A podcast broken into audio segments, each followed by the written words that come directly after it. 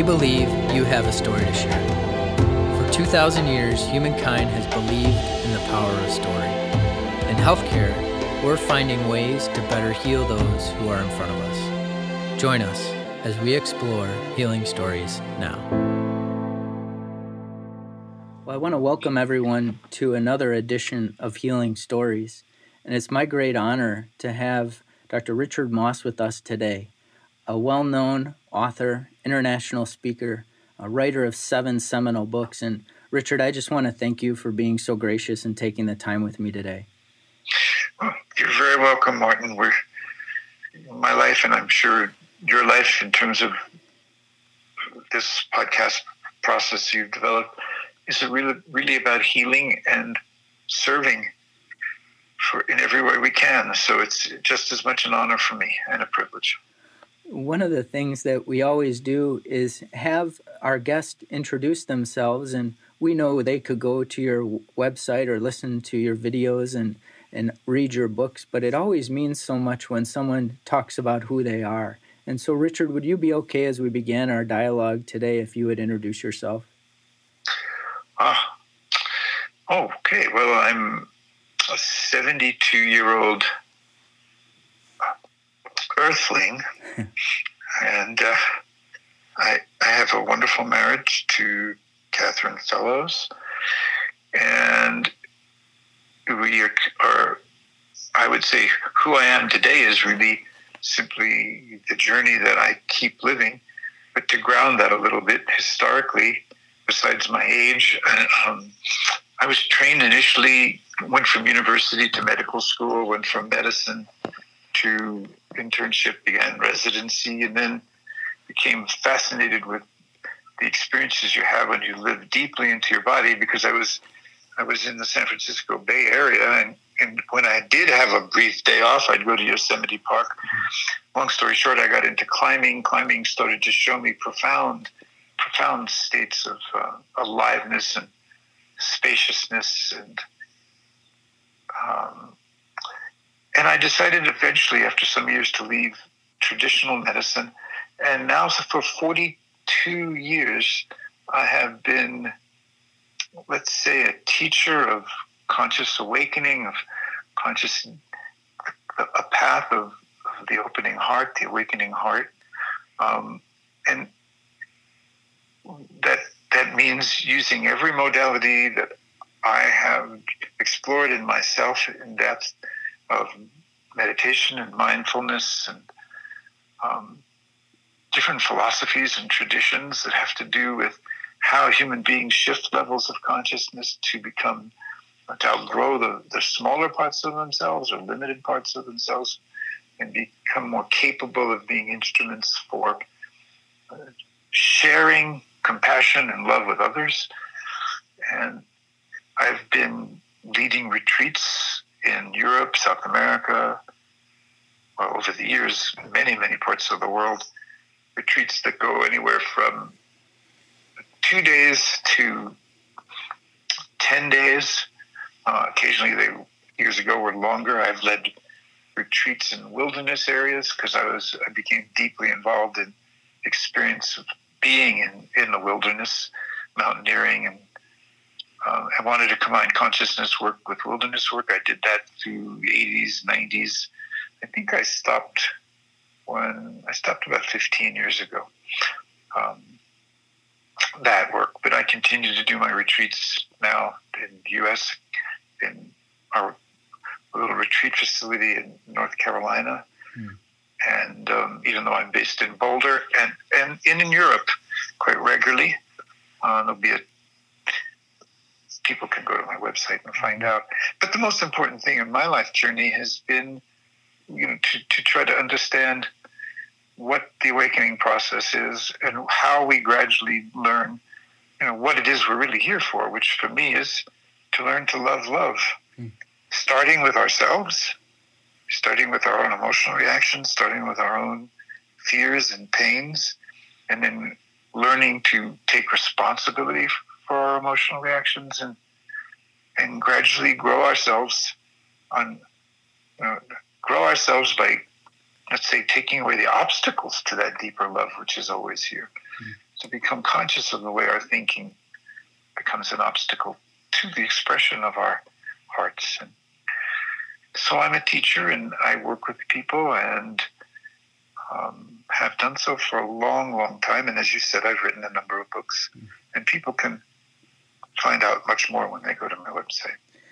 And your ability to communicate to the world in this moment is powerful to me because there has been a life path, uh, both from the standpoint of a traditional medicine, but now, as you say, in the 42 years of almost, I've heard you speak uh, of seducing the spirit in this in this way of being disciples of consciousness. And we know in our world that we're looking for spirit. And are there ways that you have found to really come in contact with that spirit that is deep within us? Because I know our listeners, especially those who might be on a spiritual journey or path, are really seeking that. Well, first of all, I believe everybody's seeking it. Yeah. And, and under, you know, we, we just can be very misguided. But even even our most misguided selves have a, a deeper core that's really about trying to to get us um, on a journey of, of of consciousness growth. So let me just say that, of course, if we use the word spiritual, it, has a lot of different yes. connotations to people. Everything from kind of religious imagery and all the, the stories we've learned in our religious through our religious traditions. But I think deep down underneath all the religious traditions, if we want to call it the spiritual core of them, the spiritual core is always a relationship to ourselves that, if it goes deep enough, leads us to um, a much more universal experience of who we are, of, of the the the love that's been seeking us um, always. Um, and, and it takes a long time to awaken to that and to understand that. In terms of how we do that, I, it's not an education that we can do in university. It, it has to be an education that is not only of the uh, cognitive understanding, that is not building new thoughts and new hierarchies of reason and rationality, as you would, let's say, if you studied economics, and to some extent with medicine too, or sociology, and even psychology. Um, it's really a, to study in yourself with your own body, through your own feelings, with your own awareness. And so all of the things that I do are about that. So I would say uh, the foundations are really the basic things that are intrinsic to being human. We have voices.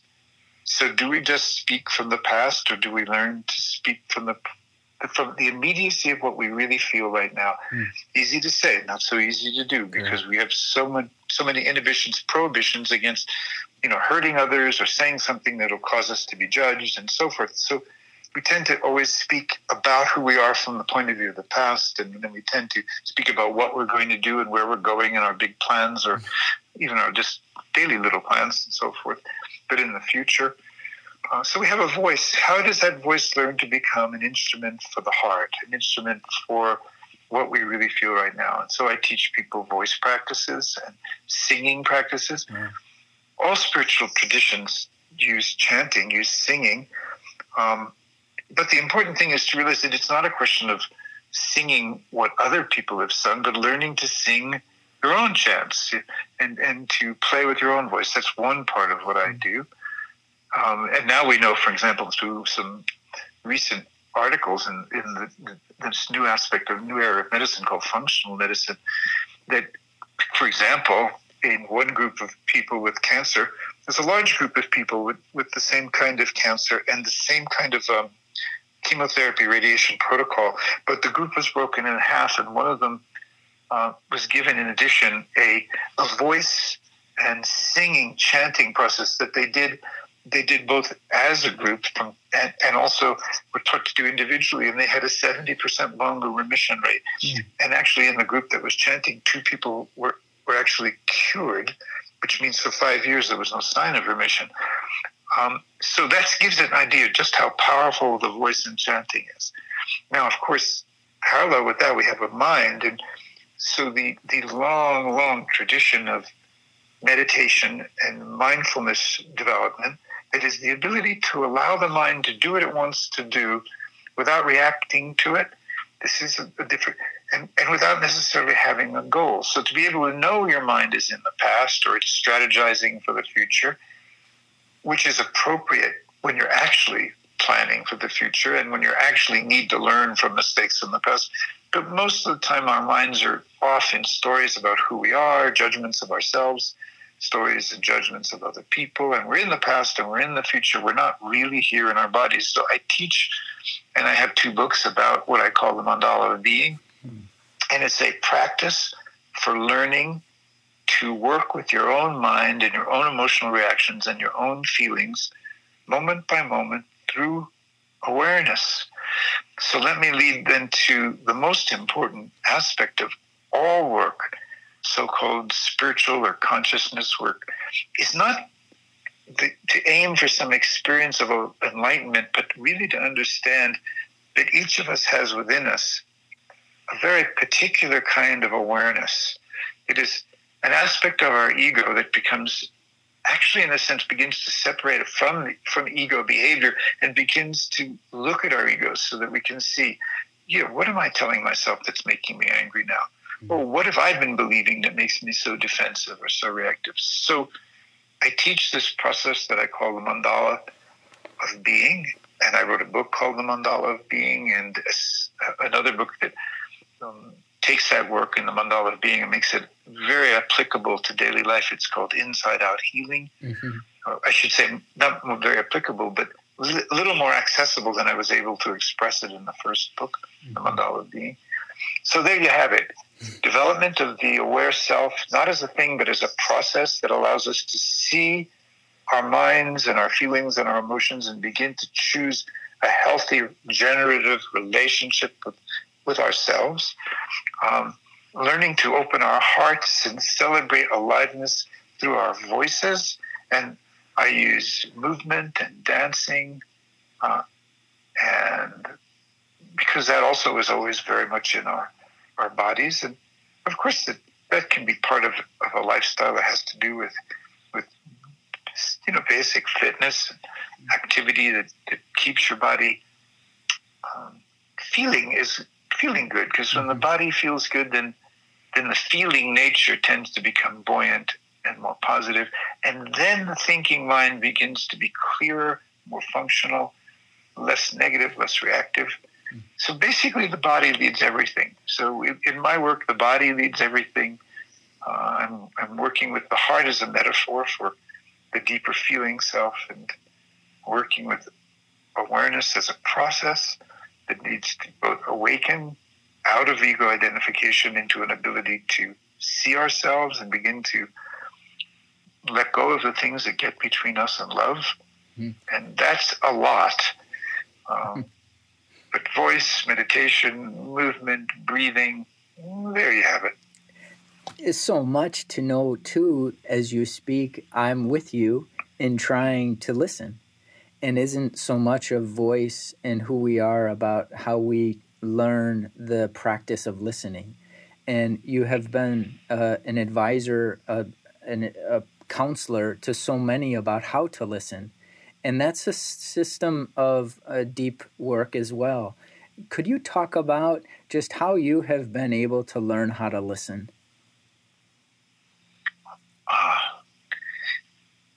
Well, everything starts from why you want to listen. I mean, obviously, when we're, babe, we're babies, our parents are talking to us, and if they didn't talk to us in a language, we wouldn't learn a language. We also very, very much recognize as infants and young children and children the emotional state of our parents through their voices and their body language. Mm. And we're always listening to it, but we're listening to it to get their love to get their approval so that we feel seen, so that and so ultimately so that we feel safe. Mm. So that kind of developmental process of listening so that we feel safe, we feel seen, mm. um, so that we know in some ways we get a good read by listening, by seeing. where our parents are, where other people are, so that we can be appreciated by them or liked by them, and our, our fear of being not liked or even rejected.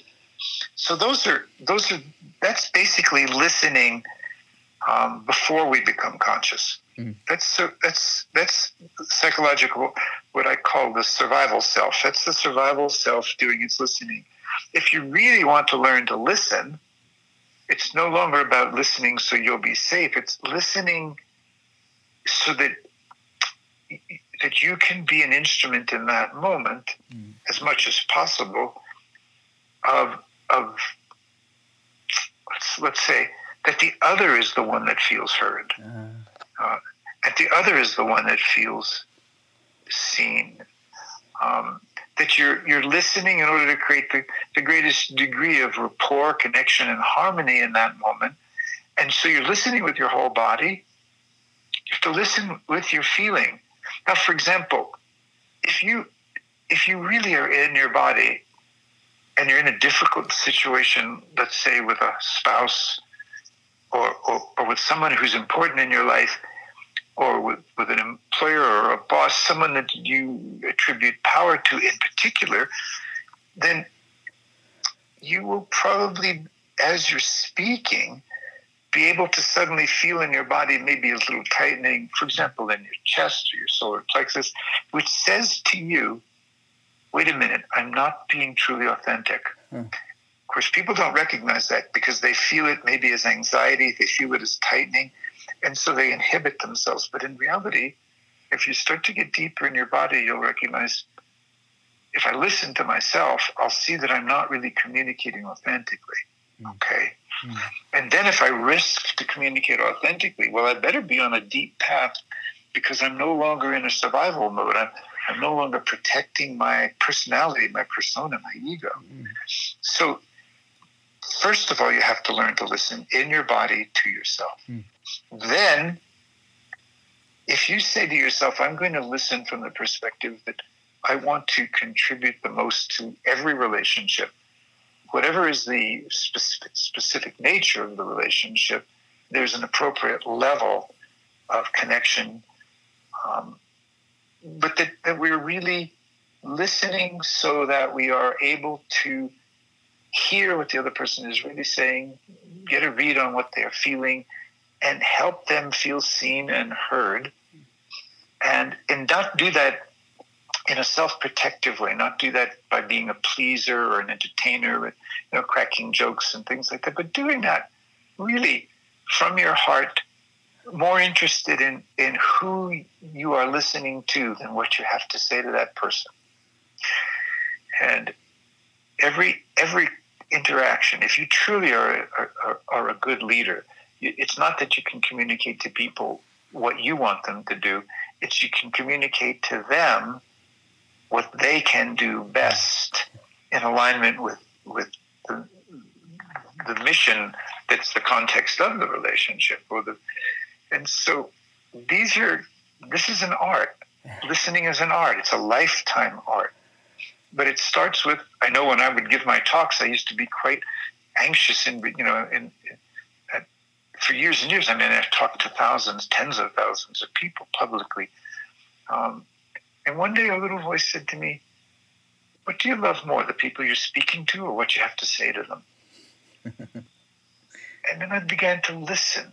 I had always been listening into the field, into the, the presence of the other person of the group, at least for the last 40 something years, but um, not no longer listening just from my survival self, but um, but that was a giant change for me to to love who I'm speaking to more than loving what I have to say. And and that's so that's that inner listening.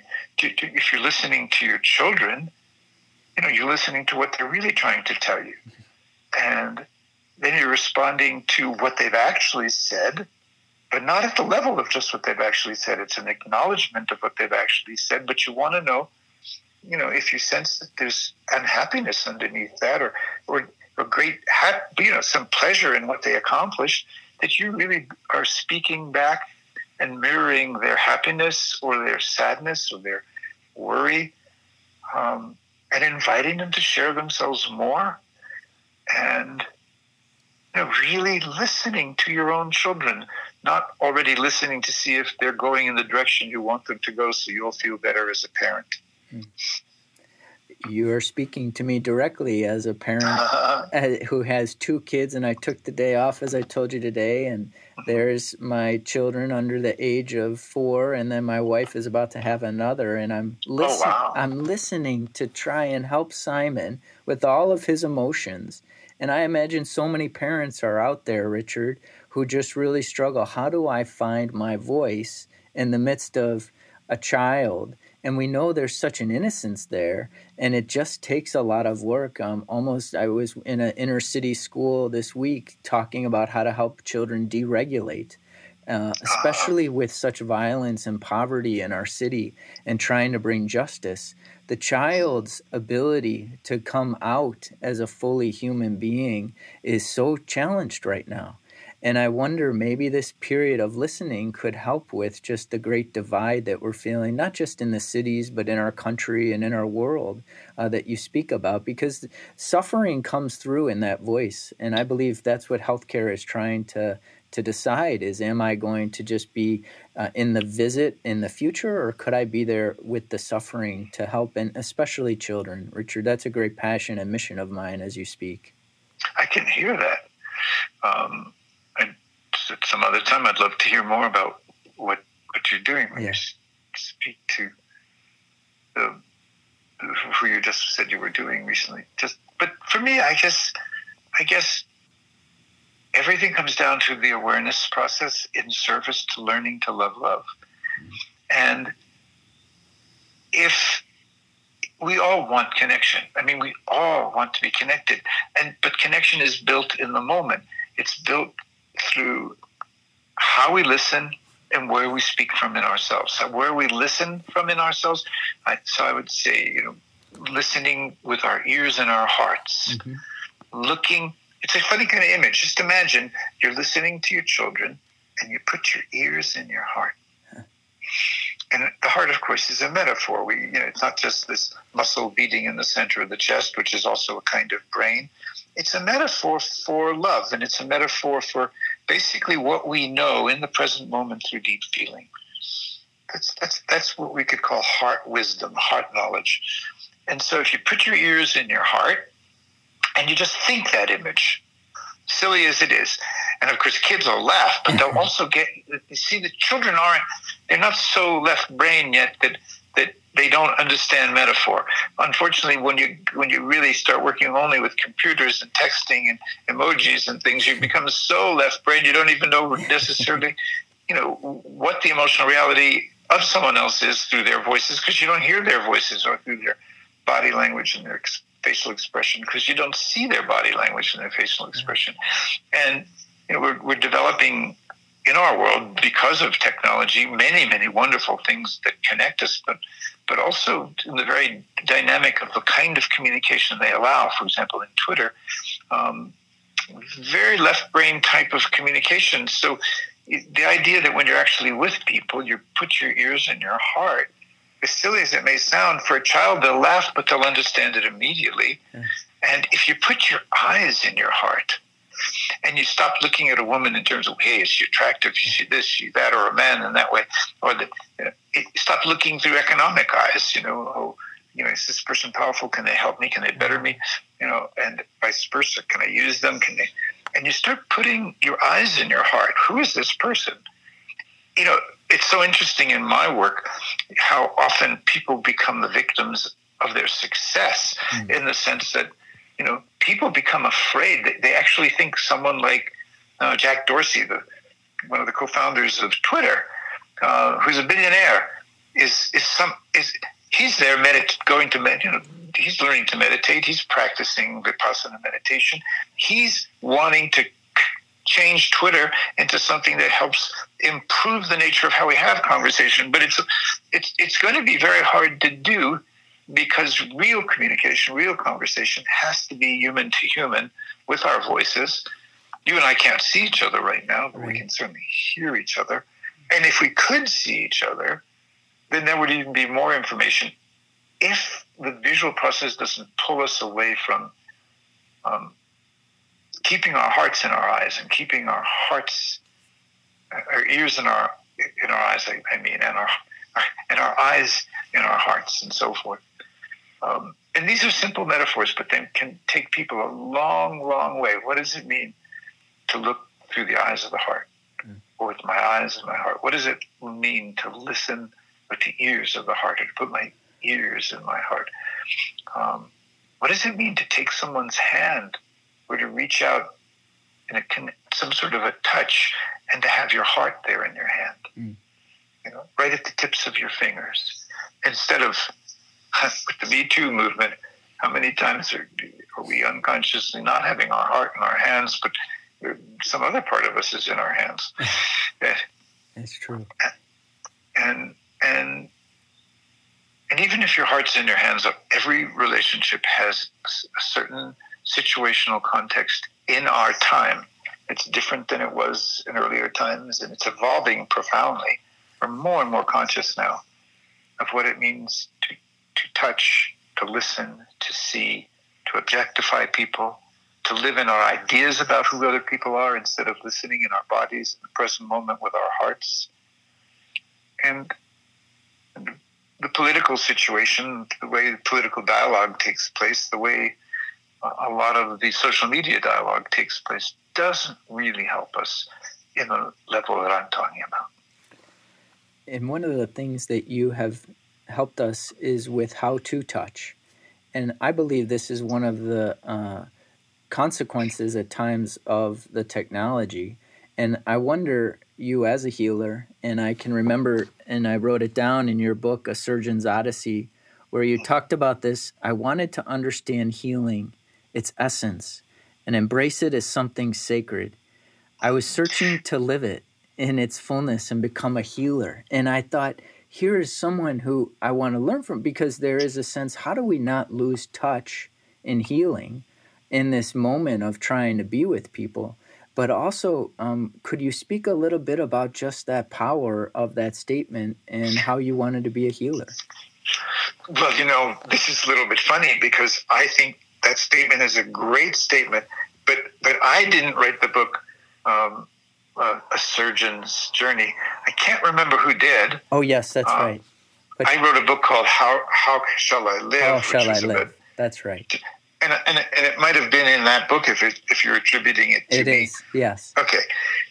Yes. Well, I was standing in an emergency room still. You know, when I was doing ER work among other aspects of hospital yes. medicine that I was doing.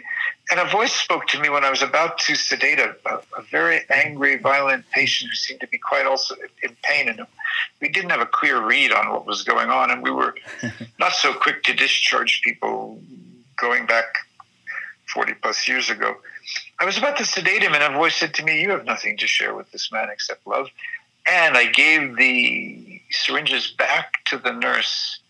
And just said to the man, I'm going to just rest my hands on you. Soft, so, you know, if I were really in pain and really, really, uh, I, I, in a way that I think I would feel safe to be touched, and very, very softly, I almost actually didn't touch him. I put my hand over the top of his head, and another hand over his belly, and suddenly I got blindingly hot. The room got so hot that the nurse sat down. Mm-hmm. Um, there was a guard there because the man had been violent who went and opened the window. I mean, and this man on this patient, his eyes rolled back in his head and he just fell asleep just like that. This lasted for a couple of minutes at the most. And then um, I felt, you know, then my self consciousness came back in and I went, holy moly, what are you doing? This is in an ER, emergency room, and doctors don't do this. And, um, but afterwards, I said to myself, um, this is a different level of healing than anything that's been taught to me in medicine. Mm. I, I, believe this level of healing is is hidden in the art of medicine throughout time, and certainly in shamanic healing, and later with the Greeks through dream healing, and with all kinds of you know nutritional healing. But ultimately, this capacity that love is the deepest healer of all. And so I went on a search to find out what that love was because at the time I knew desire, I knew attraction. I had fallen in love hmm, by that point, maybe twice in my life, mm. and and and it always fell out of love. So mm-hmm. I realized it was more than personal love. It was more than the love that, that's part of attraction to each other. But it was a bigger kind of love, and so since that was probably back in 1976 or something, I it's think you said yeah you were 20, time ago. You said you were 27 years old, I believe. Yeah, and, that's right. And I was so struck because we care deeply about how to form the healer, how to form the physician. And if you think so much of the newness of a physician coming into practice at a 27, and now here you are, and, and I find you just as alive. I didn't know you then, but but how do we keep that aliveness for the healer? I think is a great um, journey. Then, and I don't want to mess it up. I would say uh, because I think we desperately need healing in our world. Uh, well, that word desperately, I, I understand you. We've always needed healing We've always needed healing in our world. And healing is of the body, but it's truly, I think, more important of, of the heart. I think more suffering for certainly in, in the more developed countries is emotional suffering, it's relational suffering. Um, but how do you keep the healer alive? Well, first of all, this is an infinite play. This is an infinite journey. You're never going to get to the end. Um, when I used to think of healing as an energy that came from beyond me and came through me, that was one understanding. Then I began to understand that it was just me getting out of the way of an energy that's always here, mm. which is a deeper understanding. Then I understood that it was also that I was in that moment, as with that man in the emergency room, I was receiving the gift of transmitting, of giving this energy. I didn't understand that at the time. And he this man who was laying on the bed, tied actually to the bed because he'd been violent, that he was receiving, you know, I was receiving the gift of giving this energy. He was giving the gift of, of, of, of, you know, of receiving it. That, that, that, the giving and receiving is, is, you know, so I let go of the, the giving and receiving is a continuum. You know, one moment you're the giver, the next moment you're the receiver. And it's, it's like the yin and yang. The giver turns into the receiver, the receiver turns into the giver. So the healer turns into the one that needs healing. Yes. You know, didn't Jesus say, "Healer, heal thyself"? Yes. And and to the degree that you keep healing your your wounded heart, you keep stepping out of your narcissistic self-involvement and self-protectiveness. That healing. Means that you start transmitting a, a deeper humanity and listening to others and hearing more of their deeper humanity, maybe hiding underneath their fears or hiding underneath their identification with their thinking and their beliefs.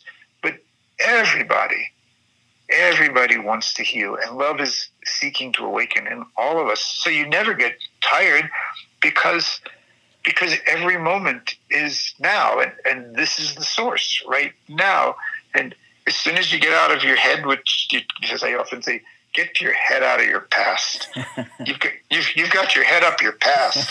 And, that's true. and, and, you know and, and same thing with healers if you if they stand in front of somebody doing the same thing they've always done they're going to get exhausted mm. now with doctors unfortunately there's so many protocols and so many rules and about what is the standard of care for a doctor, and most doctors they begin to burn out, so they have to find aliveness somewhere else. Mm. Um, it's very hard. Maybe the researchers do. I had my I had a neurosurgeon that did a procedure on my back that helped me out of terrible back pain. It could completely stop that back pain. And, you know, at one point he was crying mm. when he was talking about one of his patients, and I thought to myself, "Boy, I picked the right neurosurgeon." Yes, you did. You, have got a doctor that you know that's trained for that many years and can still cry. There's tears of reckoning. Yep, tears of, of reckoning and recognition, and um, so I don't. I can't imagine. You know, I can't imagine how a healer, a true healer, because it, it's someone who's learning to love love with their children, with their spouse, with themselves first and foremost, with yourself you're never going to run out of energy. And of course, the body ages. I mean, I, I, said I stopped my wilderness trips because I used to carry heavy packs. I used to get in faster than the, the pack mules and the horses. And, um, you know, after a while, I figured if I was going in the mountains, I was just going to go for my own pleasure with a few friends or my family. Um, because I was getting older and my body didn't want to do that anymore. It didn't, not, not, not in that way. And so today, what I do, what I celebrate, you know, when I dance, when I exercise, it's appropriate to my age. And do I feel older? Not a bit. Not one iota. I have no idea how old I am. really, I mean, I mean, it, it, it's timeless. And, and, but I certainly know how old my body is. And if I compare it to my father, I am so much more vital and healthy because medicine has come such a long way. I give such, I have so much gratitude for, for modern medicine. Um, and, and I understand the limits of it. Um, it's a, it's a very difficult system for people to be in as a patient and know how to represent themselves well and really know how to have a relationship with a doctor that isn't so much the doctor patient relationship, but you know, earthling to earthling, human being to human being, heart to heart, life experience to life experience. We, we get lost in the roles. And that is really truly what you've given us today, which is what I'm so grateful for, is finding a path out of the role and finding a way to listen, finding a way to uh, put, as you would say sometimes, this no story uh, but a real sense that I can be human to human. And even in our time today, uh, which I know is coming to an end, I'm so grateful that as human to human, uh, we can have a dialogue about healing that is within a consciousness and not uh, in what could have been or what should have been or what will be, but just with each other. And I'm so grateful for that, Richard. I thank you, Martin. It's a privilege for me, as I say, and, and all, all we are doing is spreading our relationship to love with each other through this conversation and through, through all conversations. Mm-hmm. And I look forward to maybe someday a meeting and, and having time again to have a, a fuller conversation. But know that our listeners can find your webpage, and I will put that on the podcast. And I hope they do connect with you and, and find you. Uh, whether it's not in the wilderness, it will be in the retreat. oh yeah, the, the retreats are just just wonderful experiences of especially when people come to Europe and there's so you know people of many nationalities and we're working in English and French and, and um, which actually makes it better. Yes, uh, it does actually, and, and so I hope I, I, some of the people that listen to this will find their way to, my YouTube station, my channel. If you can just mention that oh, when you course. talk about it, and I thank you, and you have a wonderful day, and congratulations on the coming of a new child. And just to tell you right now, Maggie scratched on the door, so it's there probably time for us it, to stop. It is time, and I thank you for that, Richard. Okay. You take care. Bye, Martin. Bye. Bye